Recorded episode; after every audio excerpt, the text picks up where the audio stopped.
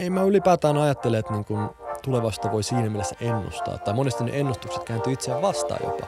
Tiedättekö, että me niin puhutaan tietyllä tavalla, mutta se vähän niin sabotoi itseään. Ja muutenkin, niin kuin, vaikka me osattaisikin ennustaa teknologisia kehityksiä tai vaikka, että milloin koronarokote tulee ja niin edespäin, niin me ei niin kuin, mitenkään osata ennustaa sitä, että mitä ihmiset ajattelee tai mitä ihmiset käyttäytyy tai tiedättekö, minkälainen ilmapiiri meillä on puolen vuoden päästä.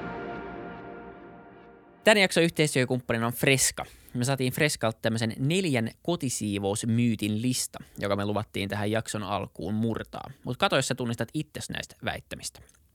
Myytti numero ykkönen. Kotisiivous on kallis ja elitistinen luksuspalvelu. Numero kaksi. Mä en voi päästää tuntematonta ihmistä mun kotiin siivoamaan. Numero kolme. Kotisiivouksen tilaaminen on hankalaa. Ja numero neljä. Mä oon laiska, jos mä en jaksa siivota itse. Mutta tarvitseeko ajatella näin enää vuonna 2020? Tiesit sä, että 40 prosenttia kotisiivouksen hinnasta saa vähennettyä kotitalousvähennyksellä. Eli toisin sanoen valtio maksaa 40 prosenttia siitä, että joku muu kuin sä itse siivoat samaan aikaan, kun sä tarjoat työtä. Kun sä tilaat Freskan kautta kotisiivouksen, niin siellä on aina se tuttu siivoja. Sä tutustut tähän henkilöön, ei tarvitse joka kerta ohjeistaa erikseen. Hän oppii, missä haluat asiat, plus että se on muutenkin vaan mukavampaa, että se on se tuttu naama joka kerta. Onko tämä sitten vaikeaa tämä tilaaminen? No, www.freska.fi tai Freska-appin kautta saa ihan muutamalla klikkauksella nämä hommat hoidettua, eli tilaukset tehty ja myös kaikki muutokset, jos kalenteri elää tai tulee vaan jotain muutostarpeita. Freska ymmärtää nämä tosi hyvin. Eli vuonna 2020 on siis täysin hyväksyttävää antaa kotisi siivousvastuu ammattilaiselle. Ja sulla voi olla mikä tahansa syy. Haluat vaan käyttää enemmän aikaa duuniin, harrastuksiin, perheen kanssa, mikä se ikinä onkaan, niin se on täysin ok. 25 000 ihmistä käyttää tätä jo Suomessa, eli jos et usko mainokseen, jos et usko freskaan, niin usko ainakin muihin asiakkaisiin. Koodilla FutuCast saat 30 euroa alennusta ensimmäisestä jatkuvasta siivoustilauksesta. Käytä koodia, linkki löytyy jakson kuvauksesta, käy lukee enemmän, ottakaa haltuun, ottakaa testiin, suosittelen vahvasti. Nyt mennään jaksoon. Terve, terve kaikki Fytykäisten kuuntelijat ja katsojat. Täällä ollaan taas maanantai-jakson parissa, paitsi jos kuuntelet muuna päivänä kuin maanantaina, niin sitten on sulla joku muu jakso. Mä, mun nimi on William von der Baalen ja Köpiksessä Isak Rautio. Moi moi, siellä sä myhäilet jo valmiiksi. Sä tiesit, että toi tulee. Mä tiesin, jotenkin se tulee joka kerta.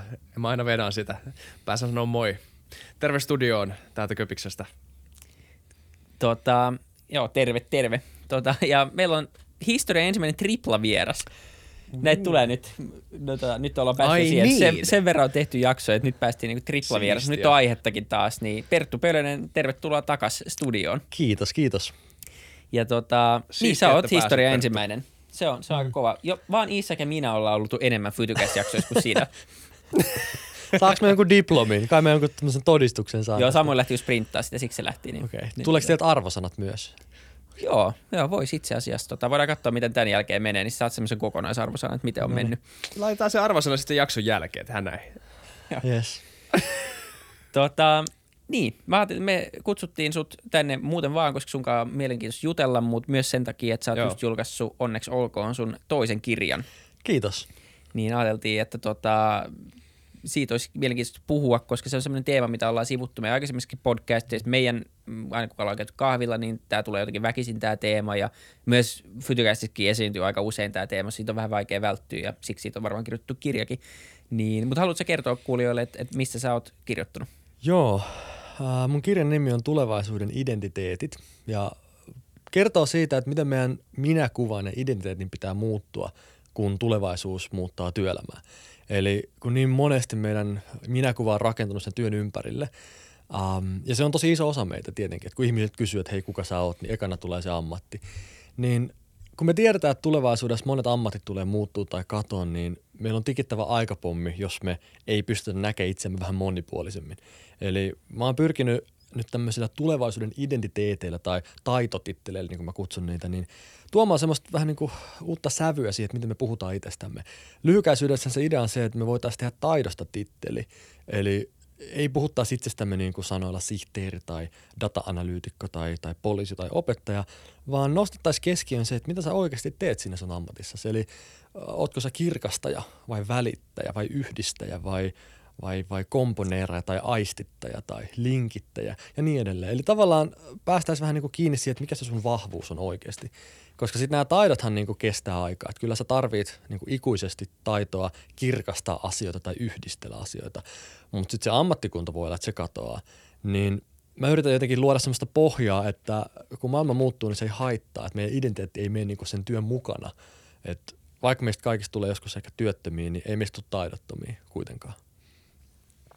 Niin se on aika lohdullista, koska jotenkin se, se keskustelu melkein oli meidän, äm, joku kysyi just tässä Q&A-jaksossa vähän, että tehdäänkö tulevaisuudessa enää työtä ja, ja sitten pohdittiin just mitä se tarkoittaa ja aika helposti se menee just semmoiseen, että okei jotain niin kuin semmoinen maailma, missä ei, ei tarvitsisi tehdä mitään töitä, saa tehdä just vaan mitä haluaa, niin se on paperille ihan mielenkiintoisen kuulonen hetken, mutta sitten jossain vaiheessa ehkä tylsistyy kuitenkin ja ja varmasti tullaan niin kuin jossain määrin tekemään aina töitä jossain laudessa, mutta, mutta sen luonne varmasti muuttuu ja sitten se, mitä me määritellään itsemme sen kautta, niin väkisinkin joutuu muuttuu. Mm. Ja me tarvitaan tietenkin työtä, että ei, ei siitä pidä pyrkiä eroon ja ylipäätään se, että jos maailma olisi valmis ja täydellinen, niin se kävisi tylsäksi.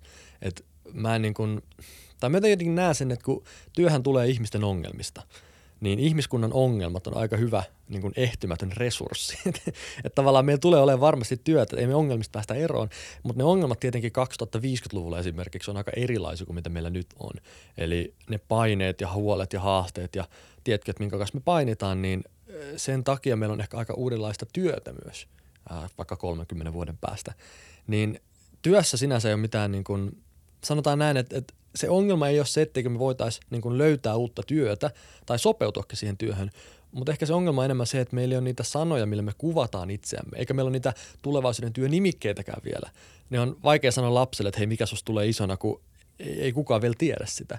Niin ehkä se ongelma on tavallaan se niin sanottamishaasteet, että, että millä sanoilla me puhutaan jostain, mitä ei ole vielä olemassa.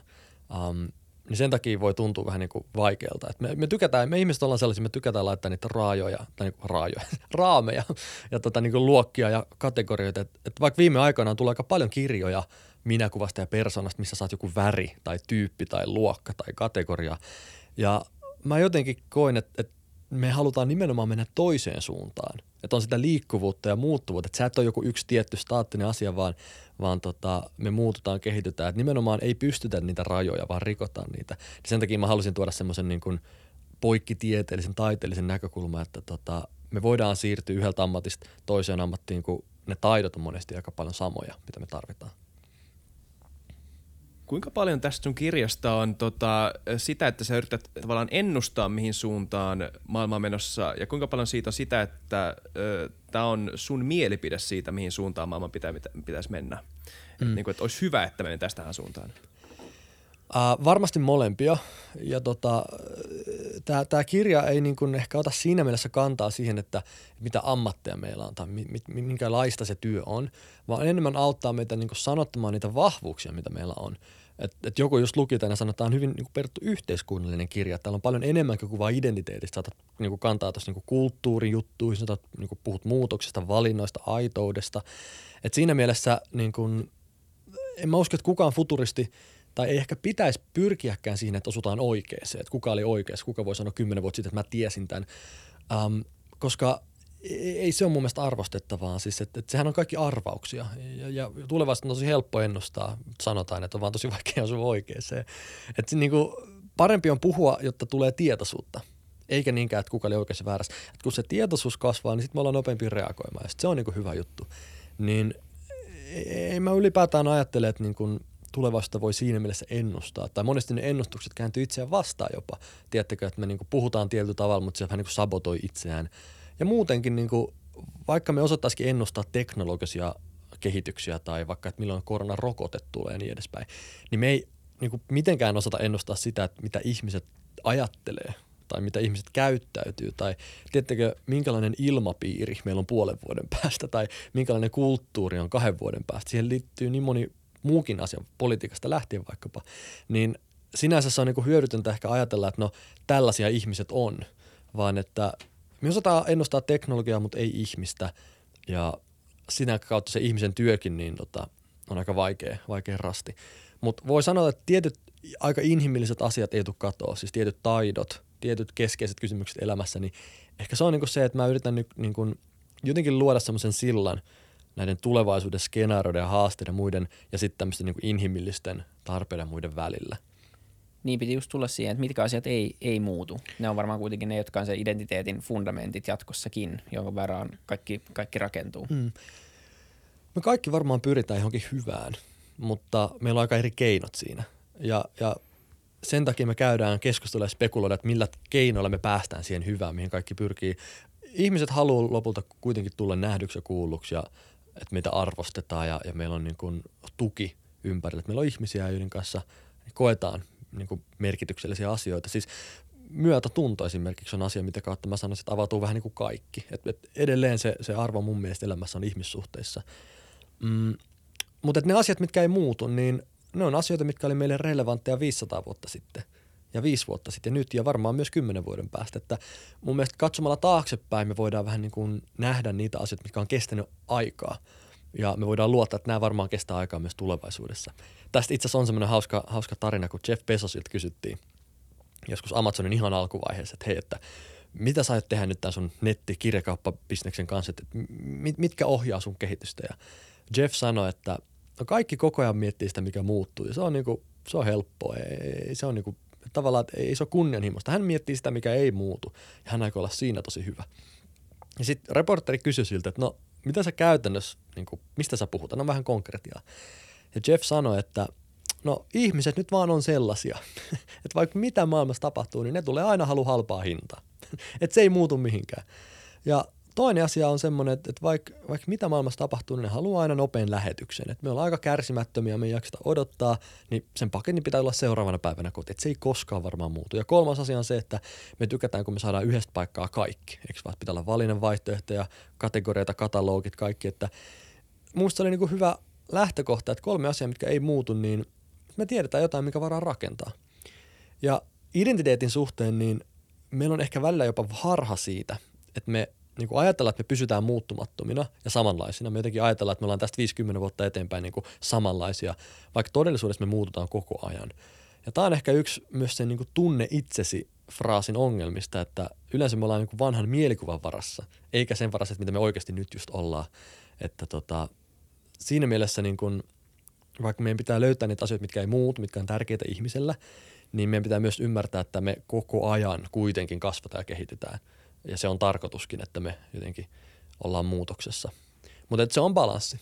Molempia tarvitaan. Se on, se on varmaan just näin. Ja, ja miten se tavallaan sitten, koska, miten, miten tätä lähtee niin kuin ikään kuin, koska nyt on paljon huolenaiheita kuitenkin monella on ja, ja sitten paljon puhutaan tästä, no puhutaan tekoälystä ja, ja koneoppimisesta ja muista vastaavista, ja, mutta puhutaan myös vaan siitä, että tulee – tulee tarve nimenomaan keksiä itsensä uudestaan ja monet, monet työnkuvat ehkä katoo. Siitä on tietenkin vaikea vielä tietää mitä ja mikä on se rooli siitä, että paljon me tehdään yhdessä koneiden kanssa ja paljon me pystytään ihan kokonaan korvaamaan ja millä aikavälillä, mutta miten tämmöistä kuitenkin aika suurta muutosta lähdetään viemään sitten – mistä tämä lähtee, onko tämä kouluista jo vai, vai myydäänkö me, miten tämä myydään tämä ikään kuin muutos ja ajatusmaailma myös jo työelämässä oleville, jotta mm.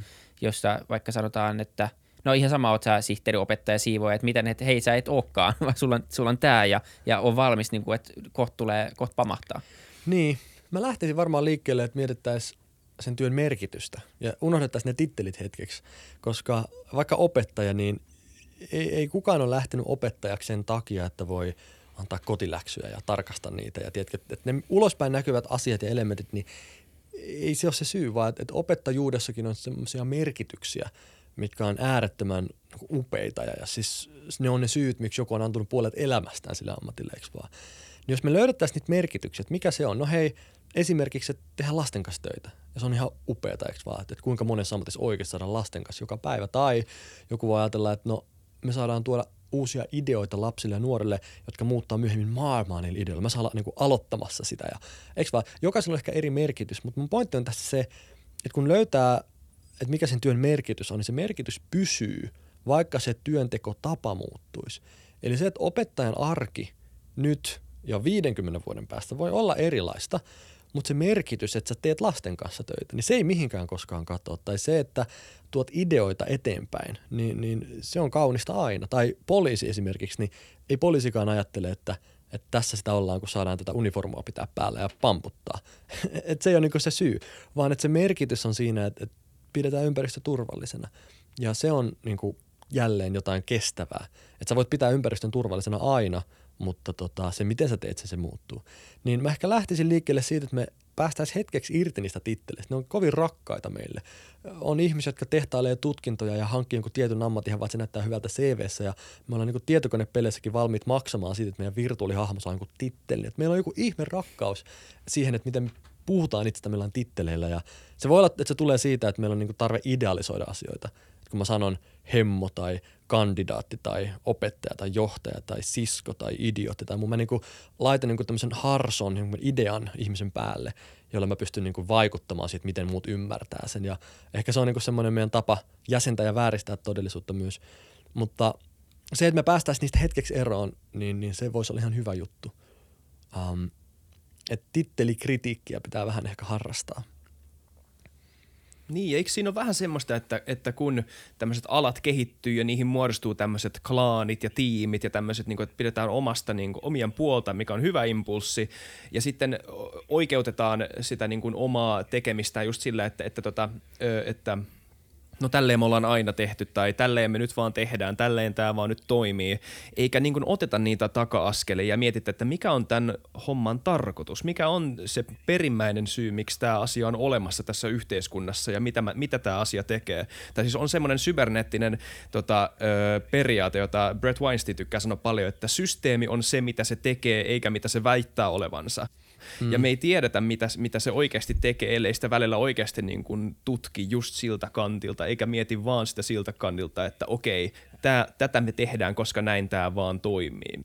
Mikä on mm. aika outo argumentti, josta lähtee purkaa, koska mikään asia ei vaan jotenkin toimi. Kaikki toimii jotenkin jostain syystä. Mm. Ja siis oikeastaan mä en tiennyt tota, minkä sä sanoit, toi, toi mihin sä niin viittasit, mutta oikeastaan sehän on se, mitä mä oon vahingossa pyrkinyt nimenomaan näillä taitotitteleillä tekemään. Eli sä et ole se systeemi, sä et ole se titteli, mitä sä sanot, vaan se, mitä sä teet, eikö vaan? Sä välität, yhdistät, kirkastat, mahdollistat, innostat, eikö vaan?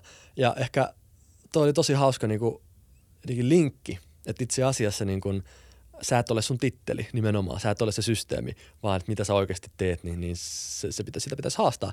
Mutta se on jännä, koska se on myös ylpeyden aihe monille. Siis sehän on niin kuin, kun sä rakennat sun identiteettiin jotain, niin – sä suojelet sitä, sä puolustat sitä. Jos joku tulee vie sun ammatin, sä koet, että sulta lähti koko pohja, koska sun minäkuva oli sen niin kuin ammattiylpeyden kautta niin kuin kiinni siinä sun toimenkuvassa. Että tavallaan se, että me ei niin kuin alusta asti, ehkä se on myös itse asiassa sitä, että kun meitä on pienestä pitäen kasvatettu, että mikä susta tulee, miksi sä valmistut, mikä on se, niin kuin, eikö vaan, niin me ollaan jotenkin totuttu siihen, että me puhutaan itsestämme näiden niin kuin toimenkuvien kautta.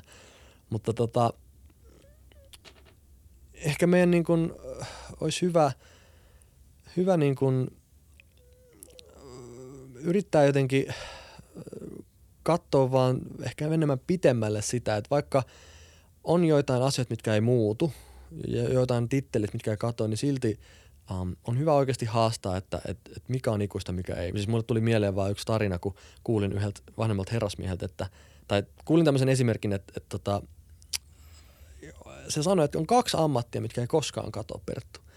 Ja, ja tota, se sanoi, että kun ihmiset on sellaisia, että ne aina riitelee ja ne aina sairastaa, niin ne ei, ne ei mihinkään koskaan katoa. Et, et kannattaa nyt ihmisellä olla lääkäri tai juristi, koska sairastelu ja riitely ei vaan katoa maailmasta. Nyt kun mietitte, että mihin se tekoäly niin ekana, ekana tulee, niin nimenomaan lääkärin ja juristin ammatteja. Tavallaan tämmöiset vanhat viisaudetkaan, niin ei ehkä päde. Et siinä mielessä niin se, että sä sanot, että mä oon, mulla on varma ammatti, ei ole varmoja ammatteja enää. Ää, niin, niin tavallaan ei, ei kannata rakentaa itseään nyt sen ammatin tai tittelin kautta, vaan sen taidon, että, että mitä annettavaa sulla on. Ei nimenomaan.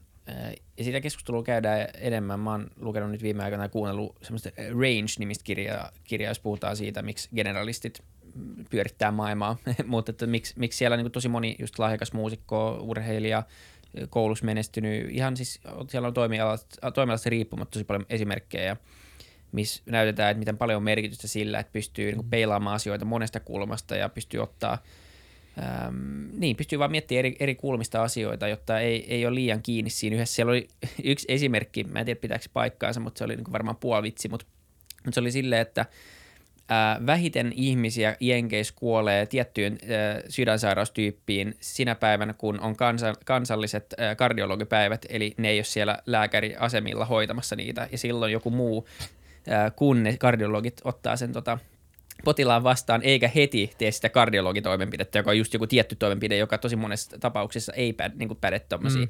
Eli semmoinen niin kuin, tunnelinäkö tulee sitten tavallaan siihen, että jos sä oot liian spesiali, spesialisti, totta kai tiettyihin asioihin tarvitaan tosi kovaa mm. osaamista ää, ja, ja just jotain, vaikka rakentaa jotain raketteja, niin varmaan on hyvä, että joku ymmärtää niin kuin näistä, mutta sekin, siellä voi olla joku, joka on parempi siinä raketin rakentamisessa, koska se, se on hyvä siinä yhdessä asiassa, mutta silloin myös se on vaikka – en mä tiedä, se on lentänyt itse tai se on urheillut tai se ymmärtää jostain muusta, muusta kulmasta, niin onko tämä kuitenkin se suunta, missä, millä me pystytään myös suojautumaan vähän siitä liian niin kuin, tavallaan tiukasta tittelistä ja ammattikuvasta mm. tulevaisuudessa? Kyllä, ähm, ja mä kommentoin tuohon, mitä sanoit, kun mäkin olen kuullut tänne, että niin vaikka Nobel-voittajien keskuudessa, niin musiikkiharrastus on yliedustettuna, ja. siis kun vertaa normaaliväestöön. Että kyllä mä uskon, että nimenomaan erilaisten asioiden yhdisteleminen ja kokemus ja, ja tausta monista asioista niin auttaa – niissä ajattelutaidoissa ja, ja näin. Mutta siis mä näen sen nimenomaan silleen, että kun nämä tämmöiset taitotittelit, niin ne mahdollistaa erilaisen liikkuvuuden. Ähm, jos sä koet olevasi vaikka opettaja tai jotain muuta, niin se ei välttämättä tue tai kannusta, että hei lähdetään ympäristösuojelualalle tai nyt mennään niin kuin bisnekseen mukaan. Ähm, Mutta sitten kun katsotaan, mitä taitoja vaikka sillä opettajalla on, niin ne on taitoja, mitä tarvitaan ja mitä, milloin olisi hyötyä hyvin monessa muussakin asiassa. Siis että jos opettaja ajattelee vaikka olevansa kirkastaja, niin hyvänä aika kirkastajia tarvitaan joka ikisessä työyhteisössä. Niin mä ehkä haen tällä sitä just, että, että se monipuolisuus, että me tehtäisiin eri asioita, niin se monesti jää kiinni siitä, kun meidän identiteetti on niin, niin kuin jämähtynyt, että mä olen tällainen. Enhän minä voi tehdä tuota. Tämä ei ole nyt vain minua. Me ollaan niin kuin perusteltu sitä, että mä en ole tällainen eikä tollainen. Niin me tarvitaan monipuolista, just niin kuin sä sanoit, mutta monesti me ollaan itse itsemme esteenä, eikö vaan? Ja vähän paremmalla, monipuolisemmalla sanalla, niin se tuntuisi luontevammalta niin kuin vaihtaa alaa tai mennä yhdestä työpaikasta toiseen. Mä itse huomasin tämän omassa elämässä, kun mä oon siis koulutukseltani säveltäjä, mutta kuitenkin nyt kirjoittanut vaikka nämä kaksi kirjaa tai teen paljon puhekeikkaa on puhuja ja mulle on annettu paljon erilaisia titteleitä ja mä joskus mietin, että no, että mikä ihme niin kuin rönsyyliä mä oon, koska eh, tuossa ei niin kuin ole mitään punaista lankaa, että, että, että niin kuin tuntuu, että oli aina vaikea vastata kysymykseen, että kuka sä oot, jotenkin kertoo itsestäsi, koska se lähinnä hämmensi ihmisiä, että niin kuin, miten niin. Mm, Mutta sitten mä joskus tajusin sen, että jos mä vaan kuvailisin itseäni esimerkiksi äh, värittäjäksi tai maustajaksi, niin sehän tavallaan kiteyttää kaiken sen, mitä mä noissa eri jutuissa teen. Kun mä sävellän, mä tuon nimenomaan värejä, nyansseja, näkökulmia, fiiliksiä, eikö vaan kun mä puhun, mä pyrin tuomaan, niin kun, mä pyrin värittämään jotain mustavalkoista kuvaa vähän harmaan sävyllä. Ää, kun mä kirjoitan, mä nimenomaan väritän jotain, jotain tota asiaa. Et nimenomaan jotenkin tämmöinen tapa nähdä itsensä, niin yhtäkkiä nivo kaikki nämä mun kolme eri juttua yhteen. Että hei, eihän tämä ole mikään identiteettikriisin paikka, koska mä oon värittäjä. Niin mä uskon, että monella ihmisellä on silleen, että niillä on luontaisia kiinnostuksen kohteita niin kuin suuntaan ja toiseen – mutta paperilla ne ei oikein tunne, että ei nämä niinku liity mitenkään toisiinsa. Tai nämä on jotenkin ihan irrallisia, että, että mä halusin tehdä tätä, mutta mä halusin tehdä myös tätä, mutta ei niitä vaan voi yhdistää, tiedätkö, että eihän nämä, niinku, ei maailma näin toimi. Niin mä haluaisin tuoda niinku vähän semmoista poikkitieteellistä taiteellisuutta nimenomaan näillä sanoilla, että, että se on ihan ok, että vaihdetaan ammatista toiseen. Plus se on ehkä myös vähän silleen inhimillisempi tapa. Jos mä ajattelen, että mä sanon, että data-analytikko tai koodari tai sihteeri tai muuta, niin se ei oikeastaan vielä kerro, että miksi se on olemassa että et, et miksi me tarvitaan sua tai mihin ongelmaan sä oot niinku ratkaisu. Mutta jos mä sanon, että mä oon vaikka kirkastaja, niin se heti tavallaan sisäänrakennettuna sanoo, että ahaa, että, että jotkut asiat on vaikeita, että me tarvitaan ihmistä, joka selkeyttää ja tekee niitä ymmärrettäväksi. Tai jos mä oon yhdistäjä, niin se kertoo, että, että, että se ongelma on varmaan se, että me ei aina löydetä yhteyksiä asioiden välillä. Plus se on ehkä myös vähän tasa-arvoisempi, kun on edelleen miesten ja naisten ammatteja, niin kirkasta ja välittäjä yhdistäjä voi olla kuka vaan, eikö vaan? Niin toinen ehkä sen ajattelun taustalla. Mutta mä nyt sanon vielä samaan, että, että eihän tässä niinku pyritä nyt mitenkään korvaamaan niitä titteleitä, koska siis en, en mä pyri nyt vaan keksiä synonyymejä kaikille ammateille, äh, koska se on hyvä, että meillä on oikeasti ne tittelit. Se on hyvä, että me niin kuin sanotaan lentokapteeni ja hammaslääkäri, koska se on tai jostain. Mutta tota, tulevaisuudessa niin ehkä se on kuitenkin hyvä oppia sanottamaan omia vahvuuksiaan. Ja välillä me ollaan enemmän kuin ne muutamat sanat, millä me kuvataan itseämme. Niin, jotenkin Joo, nimenomaan. niin tämä ei, tää ei ainakaan mulle lähtökohtaisestikaan kuulosta siltä, että sä yrittäisit jollain tavalla niin kuin suistaa pois sen tota, tämmöisen keskustelun siitä, etteikö me tarvittaisi tämmöisiä niin kuin, miskä, miskä ne nyt mieltäisi kovia taitoja. Esimerkiksi niin kuin, aina, niin kuin kannattaa mennä opiskelemaan fysiikkaa kuitenkin ja sitten oppii niin kuin näitä ekvaatioita ja oppii siitä, miten partikkelit tota, kohtaa toisiaan ja vastaavaa. Mutta sitten samalla mä, mä näen, tai siis ehkä mä käsitän oikein, käsitänkö mä oikein, että, että siis tämmöinen ihminen, joka menee opiskelemaan fysiikkaa, niin siinä luokassa voi olla erilaisia persoonia, erilaisia ihmisiä, joiden tota, luonteen piirteet tai muut ehkä tämmöiset tota, muut taidot ö, saattaa, ö, saattaa olla toisistaan erilaisia ja ne profiilit voi olla toisistaan erilaisia. Eli se tapa, miten tätä fysiikkaa käytetään, tätä niin kuin kovaa tietoa käytetään sitten työmaailmassa tai elämässä ylipäätään, määr, saattaa sitten määrittyä sen mukana. Miten esimerkiksi, tai niin kuin, onko sinulla mitään niin kuin konkreettista esimerkkiä siitä, että voidaan ottaa vaikka toi fysiikka tai mikä tahansa, sulla on helpoin poliisi tai palomies tai tuota, sähköasentaja, ihan vaikka tämmöinen niin manuaalinenkin duuni, ja, ja että minkälainen, niin kuin eri, minkälaisia erilaisia tota, profiileja tai henkilöitä tai tämmöisiä, niin kuin, ei nyt titteleitä, mutta siis minkälaisia ihmisiä siellä voisi ilmetä ja minkälaisia, mi, miten ne eroaisi toisistaan nämä ihmiset? Mm. No ehkä lähtökohtaisesti tähän on niin kuin ajatus, minkä tavoite on auttaa. Ja jos joku kokee, että no, no kaikki on hyvin, että ei ole identiteettikriisiä eikä ole hätää, niin sinänsä niin kuin, ei kai sitäkään ole pakko mennä sorkkimaan. Mutta ehkä semmoisissa tilanteissa, kun joku kokee, että mä en nyt ihan niin kuin ole löytänyt omaa paikkaa, että mä en ole ihan varma, että, että mitä mä haluan tehdä tai kuka mä oon, niin siinä kohtaa tämä on semmoinen niin kuin väline, millä voisi ehkä sitten löytyä jotain uutta. Mutta että kaiken kaikkiaan siis, jotta työ voi olla mielekästä, jotta me voidaan olla tehokkaita tai tuottavia, niin meidän pitää kokea olevamme merkityksellinen osa jotain, eikö vaan, sitä työyhteisöä, tästä tehtävää. Että vaikka meillä olisi maailman parhaat bonukset ja kahvikoneet ja muut, niin jos me ei koeta olevamme tärkeitä, niin me ei olla sitoutuneita, eikö vaan. Ja tulevaisuudessa niin kuin, tai ylipäätään tänä päivänä jo, että, että jos ihminen tekee jotain, mutta se ei halua, niin se on ihan uskomaton resurssi, mikä me menetetään. Tavallaan se, että me ei olla intohimoisia, niin se näkyy ja maksaa ja kuuluu. Tiedätkö, että jotenkin nä, nähdä sitä silleen, että, että niin kuin ne vaikka fysiikan opiskelijat siellä, niin alkaisi jo aikaisemmin kuuntelee itsensä ja tunnistaa itsessään, että hei, että et missä ympäristössä mun persoona ja luonne pääsee parhaiten esiin, äh, minkälaisissa tehtävissä mä pääsen niin kuin flowhun? Ja, ja jotenkin, että et itsensä tunteminen ja kuunteleminen ei ole koskaan paha asia, mutta jos mä vaan menen, että mä oon fyy- fyysikko, eikö vaan, niin ei siinäkään mitään pahaa ole, mutta että sitten se tulee myöhemmin huomata, että no ei tämä ollutkaan mun juttu tai että, että mä en tykkääkään tästä tai sittenkin mä teen jotain muuta, niin ehkä, ehkä toi on niin se, mitä mä tällä haen, että, että kun me opitaan paremmin tuntemaan itsemme, niin me osataan tehdä vähän parempia valintoja myös. Ja kun tulevaisuudessa meillä on tällä hetkellä niin kaikki avoinna ja kaikki muuttuu ja meillä on hyvin semmoista epävarmuutta ja et, tiedätkö, tämä on nyt kaaosta, niin tämmöisessä ympäristössä on vaikea tehdä valintoja, jos ei tiedä, mitkä ne omat arvot on tai kuka itse on. Niin ehkä niin tämä on semmoinen yksi tapa myös vaan niin helpottaa sitä navigointia, että et, et mihin mä tulen päätymään. Voisinko mä olla aurinkokennospesialisti tulevaisuudessa? Voisinko mä olla sosiaalityöntekijä? Voisinko mä olla joku blockchain-ekspertti tai, tai jotain muuta? Niin kun me ei tiedetä vielä sitä, että, että mikä susta tulee, niin me voidaan kuitenkin tietää se, että minkälainen sä olet.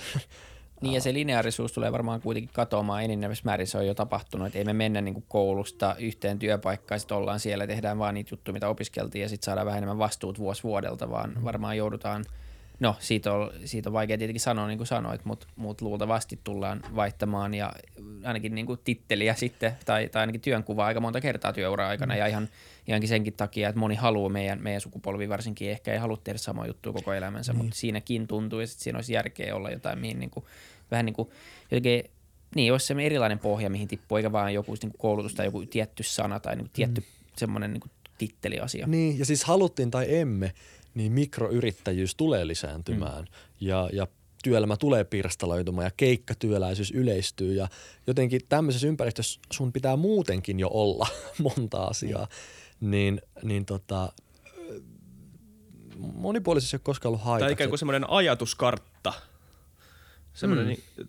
Oletko kuullut tästä niin ajatuskartta-ajatuksesta tai sille, että, että, niin kuin, että, tai, tai no, niin kuin sä sanoit tässä jakson alussakin, että, että ei, ei, voi, niin kuin, ei näistä asioista oikein pysty ajattelemaan itekseen, ellei niille löydy sanoja. Just. Ja, ja ettei niitä ajatuksia voisi yhdistää johonkin sanoihin. koska sitten kun joku onnistuu oikein kuvailemaan, että mistä on kyse, kuka sä oot, tiedätkö, mikä sä oot, niin ah, se tuntuu niin ihanalta, tiedätkö, kun joku oikeasti ymmärtää. Ja jos, varsinkin jos itse ymmärtää, niin se on vielä parempaa. Mutta et, et niin kun, äh, meidän sanavarasto on ehkä vähän vaan suppea.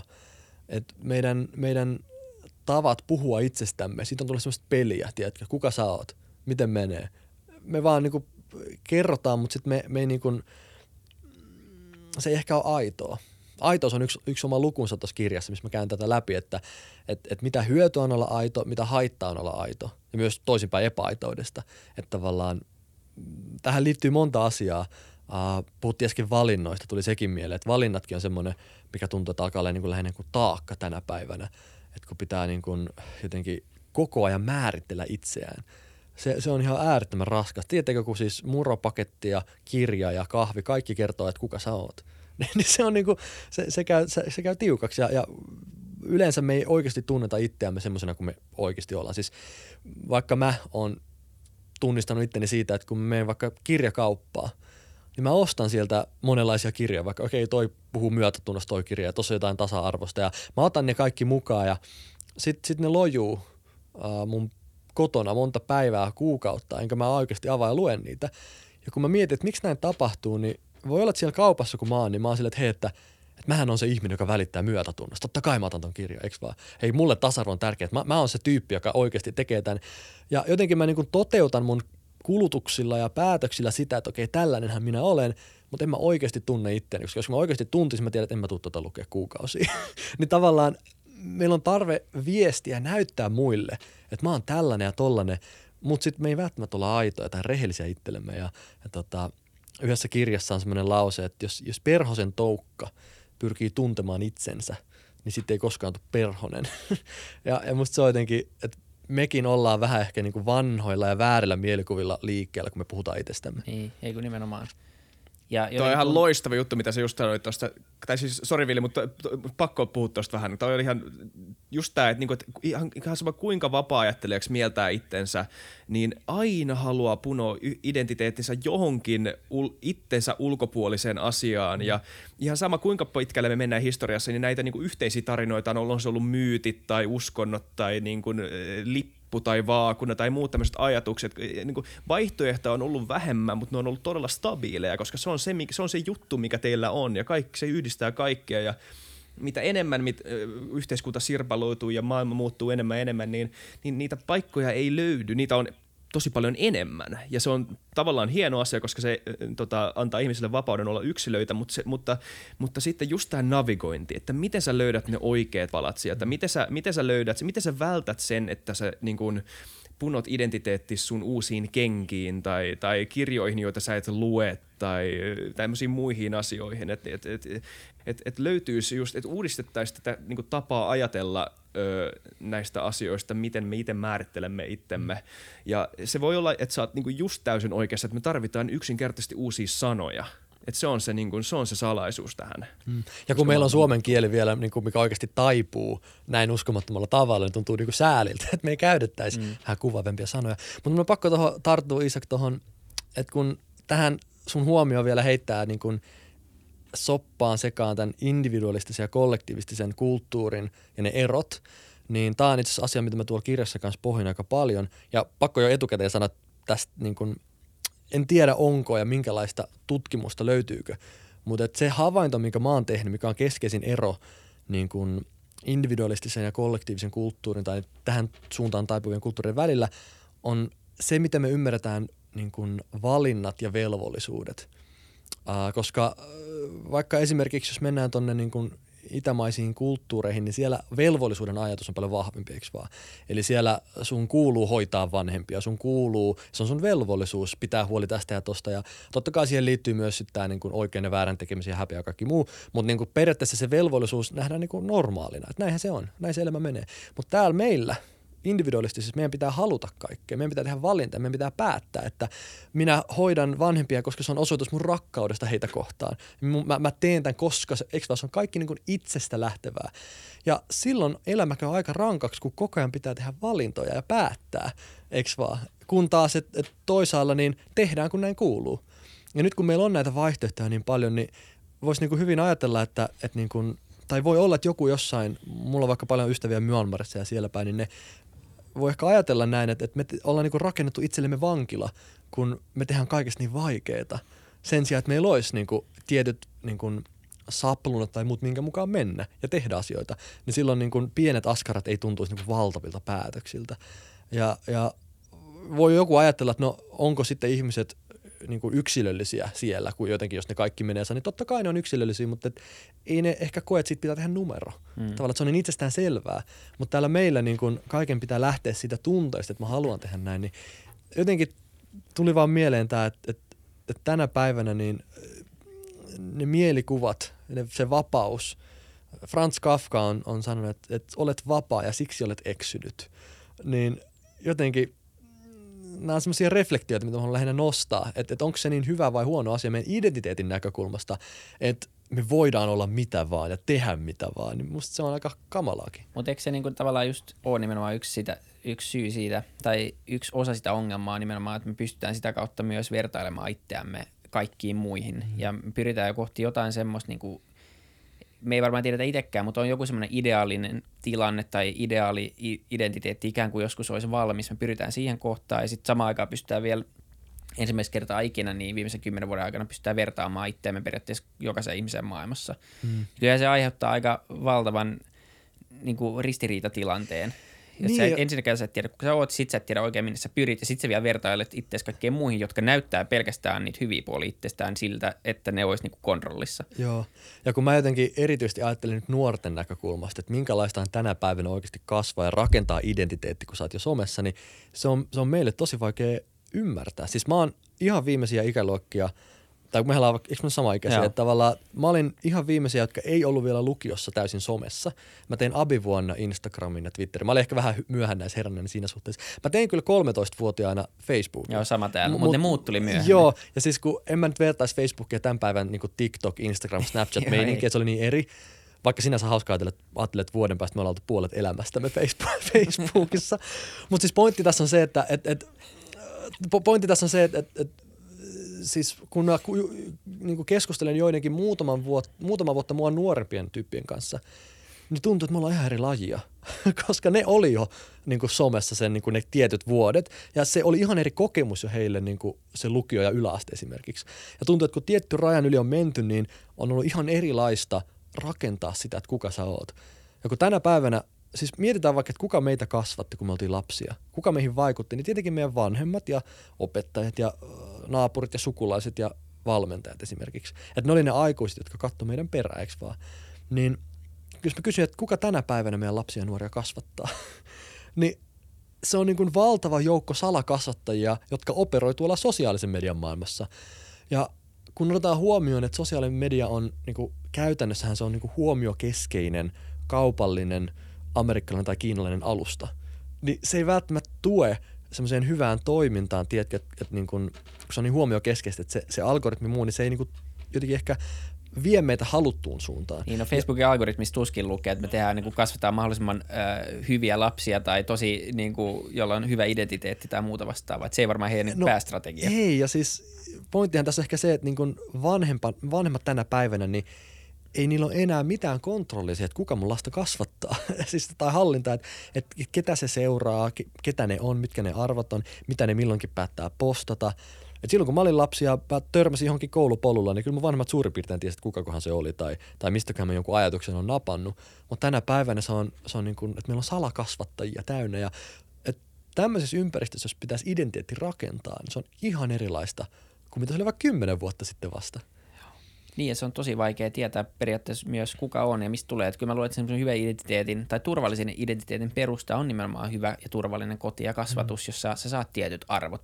Totta kai se ei ole mikään valmis. Sitten sä lähet, hyvä kasvatus myös antaa sulle mahdollisuuden olla itsenäinen ja, ja kokeilla itse asioita ja tehdä omat johtopäätökset, mutta harvemmin sä teet niitä kuusi-vuotiaana, seitsemän vuotta tai vaikka 12-vuotiaana. Ja et se on niin tosi pelottava asia niin, ja siis, loppupeleissä. Mä en tiedä, että minkä ikäisenä ylipäätään ihminen, siis lapsi tai nuori, voi niin kuin tehdä päätöksiä, siis tavallaan riippuu kontekstista, mutta mi, mitä päätöksiä me ylipäätään voidaan olettaa lapselta ja nuorelta, niin ei nyt hirveästi. Sitä, ei me voida niin heittää heidän harteille sitä niin vastuuta, että nyt sinä päätäpä tässä, vaan että, että me tarvitaan vanhempia aikuisia, jotka niin antaa nimenomaan sen pohjan, koska tota, se luo turvaa. Mutta välillä sitä ajattelee vaan, että tosiaan niin kuin, tässä on vaarana se, että me kasvetaan erilleen nyt, koska vähän nuoremmat ja vähän vanhemmat, niillä on ollut ihan erilainen kasvuympäristö, lelut, ideat, konseptit. Ne on vähän niin kuin mennyt jo eri suuntiin ja tuntuu, että ei ne kohta edes ymmärräkään toisiaan. Puhumattakaan, jos sun välissä on 40 vuotta, niin maailma on siinä välissä muuttunut niin paljon, että, että, niin kuin, että millainen ihminen sä olet, tiedätkö? Niin siis meillä on ollut mm. ihan erilainen lapsuus ja nuoruus. Kyllä, ja siis on jotenkin, jos me puhutaan tästä esimerkiksi spesifisti, niin on pakko huomauttaa ainakin siinä, että, että on aika niin kuin syvä ongelma, että tämä lapsen kasvatus ja nämä niin kuin rakentavat vuodet tapahtuu ympäristössä ö, tietyn niin kuin algoritmin määrittämänä – ja silloin kun tätä algoritmia ollaan kirjoitettu, niin tämä asia ei ollut millään tavalla mielessä siinä prosessissa. Hmm. Ja tämä asia ei ole millään tavalla ollut semmoinen asia, mitä ollaan yritetty tota, pitää mielessä silloin, kun, tai siis se ei vaan kuulu siihen niin kuin, algoritmin kirjoittamisen logiikkaan. Ja tässä on niin kuin, iso, iso, iso vakava epäsymmetria. Niin ja sitten siinä on isketty joku lapsilukko, että sillä no niin, me hoidettiin oma vastuu. että sieltä voisit käydä täppäämässä pois, jos niin. se niin haluaa. Ja tämähän on siis, tämä algoritmin niin kuin, ongelmahan on yleisemminkin, siis ei vaan somessa, vaan internetissä. Yli, siis me ollaan rakennettu internet niin, että me ei anneta sulle sitä, mitä sä tarvit, vaan sitä, mitä sä haluut. E, ei Google pyri opettamaan sua, vaan se antaa sulle sen, mitä sä etit. Eikö vaan? E, Facebookin voisi kertoa sulle oikeita uutisia, mutta se antaa sulle ne uutiset, mistä sä oot niinku klikkailla, tai YouTube suosittelee sulle enemmän sitä, mitä sä oot jo kattonut. Ja, et, et internetistä ei ole tehty niinku opettajaa, vaan miellyttäjä. Ja, ja mm. oli se mm. sitten some tai Just Instagram niin. tai isompi kokonaisuus, niin mm, meistä pyritään tekemään vain tyytyväisiä. Ja välillä se on valheellista, eikö vaan? Joo, ei kun eikä kateeksi vanhempia ihan oikeasti tässä, tässä tilanteessa ja eikä myöskään niin kuin siinä mielessä kateeksi – nuoria. Että se, mehän ei tiedetä vielä minkälaisia, tämähän on kuitenkin valtava sosiaalinen koe, joka on käynnissä, joka on ollut nyt käynnissä ja sen vaikutukset hän ei selviä niin kuin vuodessa. Meillä on vaan niin kuin tiettyjä asioita, mitkä alkaa pikkuhiljaa selvi, selviämään niin kuin liittyen vaikka keskittymiskykyyn tai ylipäätänsä ää, niin kuin dopamiiniin ja kaikkeen tämmöisiin asioihin ja se varmasti tulee vaan pahenemaan. Et, kyllähän sitä keskustelua tuntuu, että sitä käydään – mutta millä tasolla sitä oikeasti käydään ja kuinka kriittisesti, niin se on mulla ainakin ihan avoin vielä, että, että onko tässä mm. oikea liike, joka pyrkii niin kuin parantamaan näitä algoritmeja. Varmasti on, mutta tuntuu, että se keskustelu on vielä aika marginaalista näistä asioista. Hmm. Ja ylipäätään, että kellä on vastuu ja se, niin kuin, kuka on ottanut kopin tästä. Että onko se vaan sitä, että nyt koulussa ja vanhemmilla niin opetetaan lapset mahdollisimman lähdekriittiseksi ja mediakriittiseksi. Että onko se niin kuin se laastari, millä me ratkaistaan tämä, vai pyritäänkö me pääsemään sinne juurisyihin, että et, et tuskin noin nyt bisnesmallia muuttaa noin niin kuin isot jätit. Että siinä mielessä on niin kuin, tätä ei myöskään yhdestä näkökulmasta yksinään ratkaista, vaan se, se vaatii, vaatii monen ponnistelua. Kyllä. Voinko mä antaa sulle yhden lainauksen? Sä tykkäät lainauksista ja se on siisti Joo. juttu, koska hyvät lainaukset on tosi jees tämä on Kierkegaardista, tämä on tota, kun me puhuttiin siitä individualismista ja vapaudesta, niin tota, ö, tota, ö, ahdistus on vapauden huimausta. Se on mun mielestä aika kova, koska Ihan siinä Kierkegaardilla on tämä, että että sulla on tota, sulla on jo, sä, sä, voit joko valita sun elämäntilanteessa, sä voit joko valita sen, että sä niinku, pun, ö, niinku kytket itsesi johonkin ö, äärelliseen – maalliseen siinä hetkessä olevaan, ehkä johonkin titteliin, termiin, kenkään, ö, tota, ö, lippuun, bla bla bla. Tai sitten sä voit päättää olevas irrallaan näistä asioista ja olla vapaa ö, tässä niin kuin suuressa määrittelemättömässä äärettömyydessä. Jos sä valitset olla siinä, niin sä oot valinnut tietämättä se ehkä vielä, vielä, vielä isomman taakan, ja sä et itsekään välttämättä ehkä alun perin edes tajua sitä. Hmm. Ja se on ehkä sitä, mitä tässä haetaan takaa. Mun mielestä on tosi hyvä lainaus. Toi on tosi hyvä lainaus, koska rajat luo turvaa, eikö vaan? Sitten kun ne rajat otetaan pois, niin kai se nyt ahdistaa. niin, nimenomaan. Mutta se on se sama, vaikka se ei ole suoraan sama, mutta sekin, että jos saisit yhtäkkiä tehdä ihan mitä sä haluat joka päivä, eikä sulla olisi mitään työtä, niin, niin jossain vaiheessa, tai niin kuin, ei, se ole mikään ideaali tilanne, se voi olla vähän hauskaa jonkun hetken, mutta sitten se on liian pitkä kesäloma, niin mm. alkaa jossain vaiheessa käydä vähän aika tylsäksi ja, ja näin. Että tota, Niin. Varmasti niitä asioita tarvitaan. Sitten se ei tarkoita tietenkään sitä, etteikö näitä asioita voisi niinku muuttaa parempaan suuntaan ja se olisi hienoa tietenkin, jo, koska tosiasia on tietenkin myös se, että moni ihminen, tai voisin kuvitella, että ei kaikki maailman ihmiset koe merkitykselliseksi omaa työtä tällä hetkellä. Se on niin kuin varmasti moni on vaan päätynyt johonkin työhön ja tekee sitä ja se on tapa elättää itteensä ja sitten vapaa-aika on ikään kuin tärkeämpää sitten se oma identiteetti määrittyy sen vapaa-ajan kautta eikä välttämättä sen työn kautta ja tietenkin ehkä tätä kautta tai niin kuin pitkän päälle niin, niin toivoisi, että, että tai luulisi, että se on hyvä asia, että mie- työ olisi mielekästä mahdollisimman monelle. Se, siitä ei varmaan mitään haittaa ole. Mm.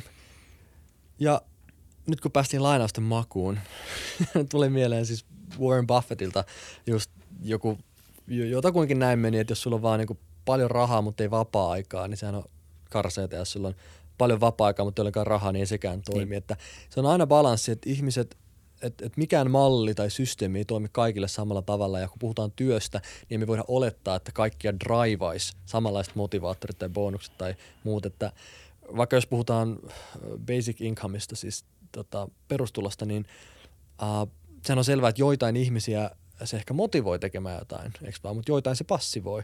Ja sitä kautta niin kuin, kun puhutaan työstä, niin se on aika subjektiivista, että, että tota, ei voida niin kuin olettaa, että minun tapani tehdä tai minun tapani elää jotenkin millään tasolla toimisi muille.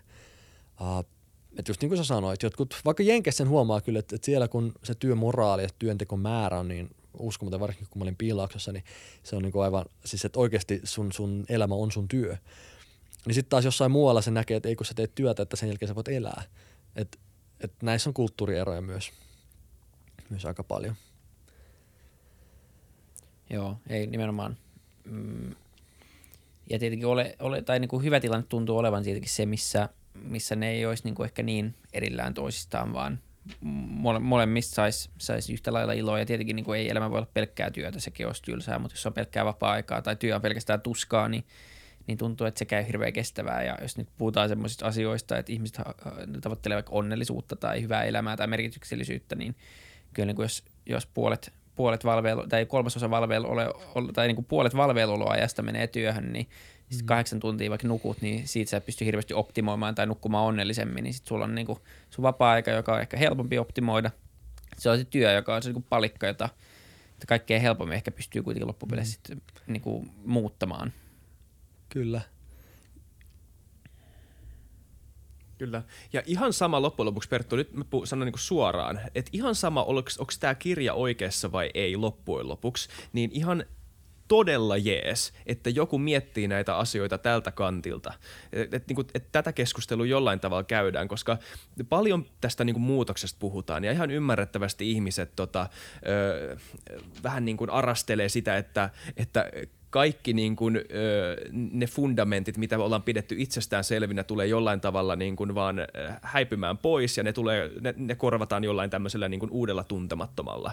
Ja, ja tätä on tosi vaikea sisäistää ja tähän ei oikein voi niin kuin valmistautua niin kuin lentokoneessa valmistaudutaan tota, syöksyä varten sille, että sä nojat eteenpäin. Ei ole mitään niin kuin tapaa valmistautua siihen muuten kuin just tätä kautta, mitä sä teet. Että aletaan puhua tästä ja aletaan kehittää uusia ke- ajatuskehikoita, että miten tämmöisestä asiasta tai miten tämmöisestä muutoksesta ylipäätään voisi puhua. Et, et tota, ja, ja en mä tiedä, mä en ole vielä pitää lukea tämä kirja. Itse asiassa kun mä tuun Suomeen, niin mä hankin tämän kirjan ja luen sen tota loman aikana. Mutta siis Täällä se odottaa todella, meitä todella jees. toimistolla. Ai se on siellä jo? Tän näköinen. Nice. Erittäin hyvä. Näytä muuten hei siinä esilehdellä, kun se avaa, niin siellä on niitä titteleitä. Koska tossa niinku sit nimenomaan niitä sanoja mä oon niinku kerännyt. Ei laiteta näitä kaikkea jaksodescriptioniin, okay. niitä on niin paljon, mutta tota, hankkikaa tämä kirja ja lukekaa. Täällä on kaikkea. Kesittää, soinnut. Toi on kuin, toi on kuin Joo. Oodin ne kier... Toi on vähän kuin Oodin ne kierreportaat. Kyllä, siellä on jotain samoja. Jep. Vähän, mutta siistiä, että olet oikeasti tehnyt. Ja oikeasti on kiva puhua, tota, nämähän on vähän tämmöisiä niin synkkiä aikoja monella tavalla nyt, kun, äh, tota, äh, tai siis niin kuin, miten monen näkee lähitulevaisuuden ja, ja ihan ymmärrettävästi. En mä niin kuin, halua lähteä tota, gaslighttaamaan ihmisiä ö, omista huolistaan sanomalla, että kaikki on ihan fine, kun välttämättä mistä me sen tiedetään. Mutta on kiva, että on olemassa ihmisiä, ö, jotka, niin kuin, että, et, jotka osoittaa sitä, että toivo ei ole millään tavalla vielä menetetty. Että niin kuin, we got this ja, ja et, et optimismia löytyy. Tosi siistiä, Perttu. Mm. nimenomaan. Mä luulen, että se, mikä olisi ihan raikasta meidän ajalle, on että me välillä tunnetaan sitten me vähän pienemmiksi.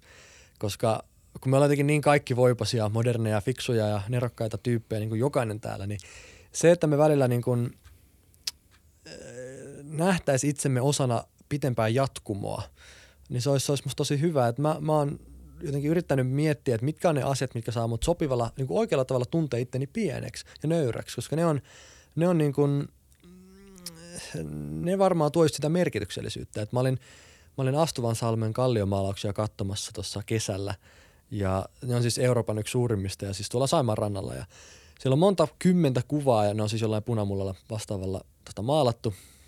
Ja siellä oli yksi semmoinen, missä on niinku käsi laitettu siihen Saimaan niinku rannalle siihen niinku kalliokiveen. Se on ihan saman näköinen kuin mun käsi tietenkin. Se on 5000 vuotta vanha. Ja mä mietin vaan, että kuka täällä 5000 vuotta sitten asui mikä sen nimi oli ja, ja tavallaan, että se on näissä samoissa maisemissa hengaillut ja, ja tota, ei ollut pyörää vielä keksitty niin kuin, tai tuotu Suomeen, tai Suomeen siinä kohtaa, että, että niin kuin, tuommoiset kokemukset auttaa ainakin muistaa, että, että, että me ihan turhaan tärkeillään tässä jotenkin niin paljon, että, että täällä, on, täällä on oltu ja täällä tullaan olemaan ja kun mä mietin, että, että muistatteko te, varmaan harva meistä muistaa, että mitkä on teidän isovanhempien isovanhempien nimet. Niin me muistetaan isovanhemmat. Sä muistat, okei. Okay. Uh, Mut niin sa- sattumalta, koska se on sama kuin mun nimi. Muuten mä en muista sinun kysymys.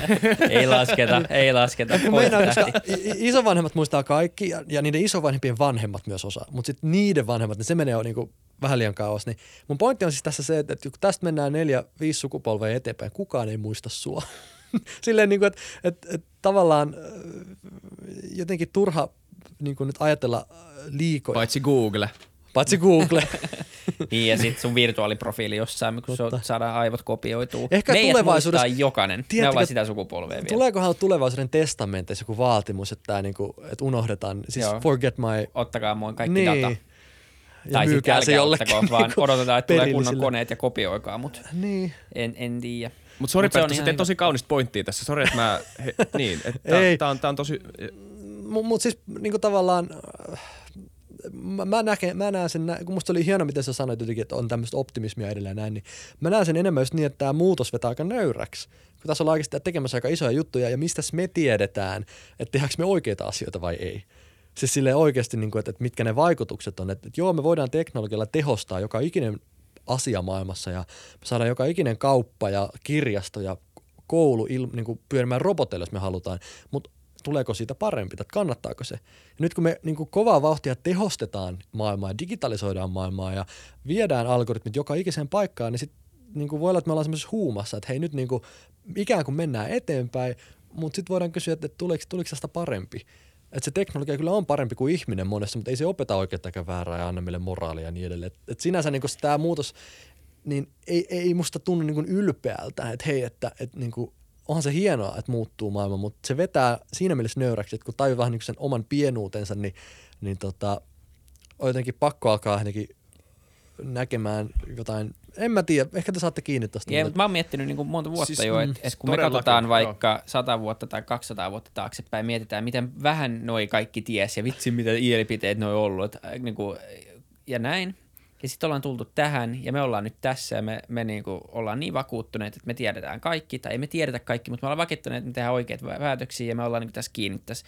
Niin mitä sitten 200 vuoden päästä, kun täällä niinku jengi kuuntelee Fytycastia ja miettii, että mitä noi hörisee? Ja mitä noi teki silloin maailmassa 200 vuotta sitten, niin, että mitä hittoa, että ne, niinku, mielipide oli silloin, että nyt vaan kaikki niinku tehostetaan, digitalisoidaan mm. ja tai ehkä se on se oikea suunta, eihän sitä tiedä, niin, mutta se voi niin, hyvinkin niin. olla, siis moni asia, joka tänään on meille täysin tietämätön, tulee 200 vuoden päästä olemaan täysin itsestäänselvä. Mm.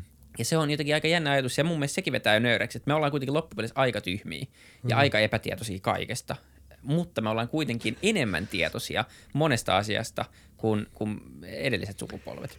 Siis mä joskus, olikohan se joku luontodokumentti tai muu, mutta näin kuvan, että kun muurahaisella, ja nyt tämä voi olla taas ihan fake news, mutta et, silloin jotkut tämmöiset anturit tai muut, millä se pystyy niinku tunnistamaan, että jos mä pidän sormea niinku sentin päässä muurahaisesta, niin se muurahainen tajua, tietää, että se siinä on sormi, vaikka sillä olisi tyylin silmätkin tai jotain. Mutta siis tavallaan, että näitähän on eläimillä tämmöisiä jotain kaikuluotaita, mitä se nyt ikinä onkaan.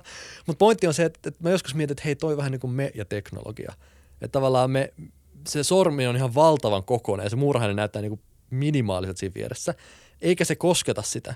Mutta me ollaan se muurahainen, joka vähän niin kuin aistii, että hei, kohta mennään. Mutta että jotenkin ainahan nyt on puhuttu, että hei tulevaisuus on jännä ja muuttuu ja futuristit on aina puhunut. Ja tavallaan onhan se niin hellyttävääkin katsoa jotain dokumentteja 70-luvulta, kun on puhuttu 2020 vuodesta, että miten me asutaan ja se on niin aivan päin prinkkala. Onhan siellä jotain oikeatakin, mutta me ollaan niin aina toisaalta ajateltu, että kaikki muuttuu.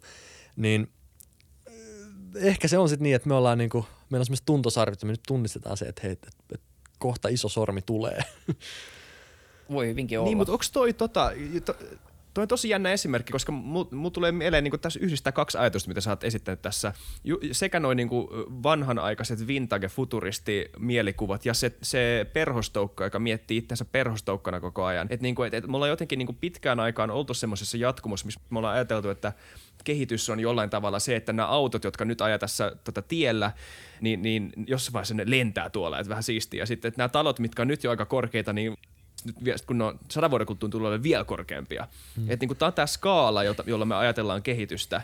Mutta mut voiko olla, että se niin kuin kehityksen skaala on paljon moniulotteisempi ja jollain tavalla, tämäkin on sitten, tämä on vain sivujuonne, että onkohan tämä jopa väärä suunta. Mm. Mutta ylipäätään sitten pitäisikö tätä ajatella niin paljon moniulotteisemmin tätä kehityksen ideaa? Joo, siis se on hyvin tyypillistä meille ihmisille, että kun meiltä kysytään minkälainen on tulevaisuus, niin me sanotaan, että meillä on se, mitä meillä nyt on, mutta paremmin, enemmän, kiiltävämmin, tehokkaammin, halvemmin, eikö vaan? Et me jotenkin ajatellaan, että se on niin kuin uusi versio tai se on niin kuin uusi päivitys.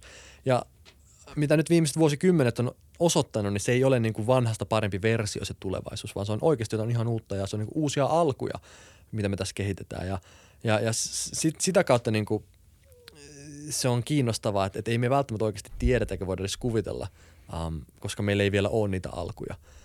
Uh, mulla oli tosi joku toinenkin ajatus ja nyt tietenkin se katos. Mitä sä sanoit siinä lopussa? Että voiko se olla jopa kokonaan öö, väärä suunta?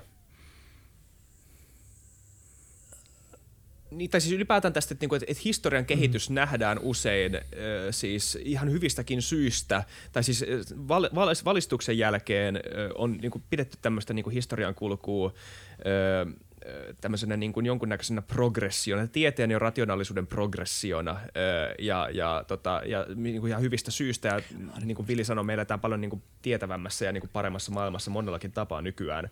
Mutta sitten, että, niin kuin, että millä tavalla, mä en tiedä, nyt mä tavallaan muutan tämän kysymyksen itsessäänkin jo, mutta mut ollaanko me niin kuin lukittauduttu jonkunnäköiseen tämmöiseen niin kuin karttaan, joka estää meitä näkemästä muita kehitysmahdollisuuksia kuin mm. tämän yhden, joka kuitenkin saattaa olla ihan hyvä kehitysmahdollisuus. Joo. Nyt siis, että tavallaan shokeraako tämä kaikki uusi kiiltävä hieno teknologia meidät um, vähän niin kuin että et hypnotisoiko se meidät.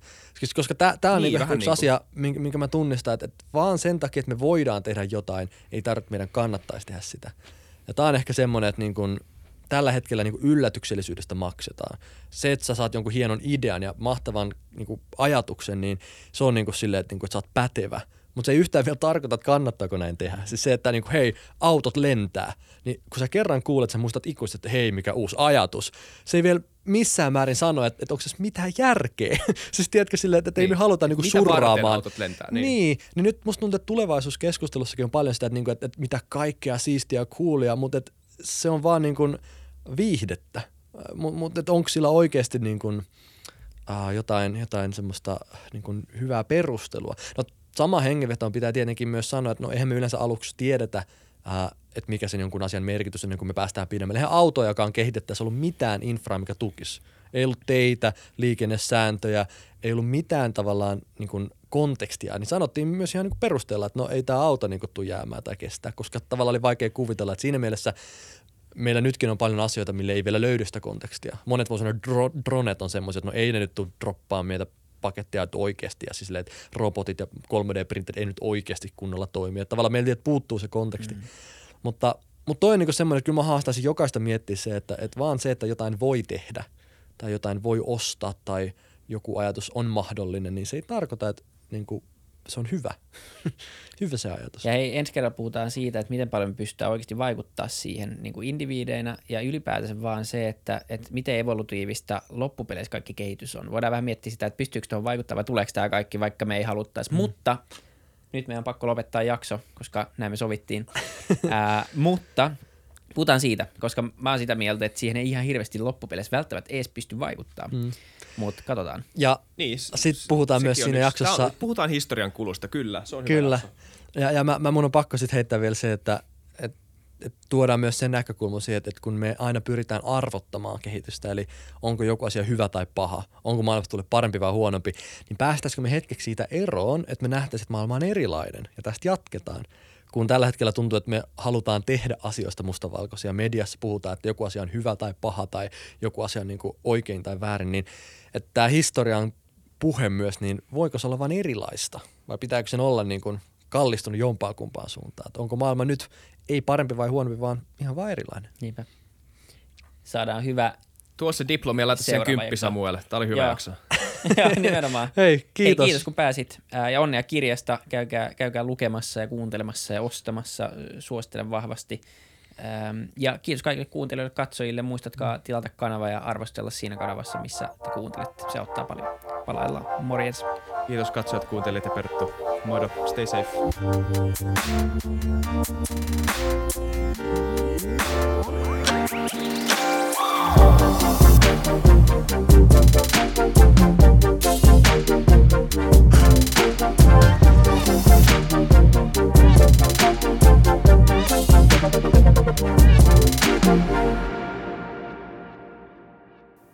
Kiitti kaikille kuuntelijoille, yhteistyökumppaneille ja FutuCastin koko tiimille. Isa Kraution ja William von der Baalenin lisäksi, Isa Kraution minä, tiimiin kuuluu tuotantovastaava Samuel Happonen ja media vastaava Tuumas Lundström. Ja kiitos Niko Noanalle tästä upeasta tunnaribiisistä, joka on mukana Lululandissa.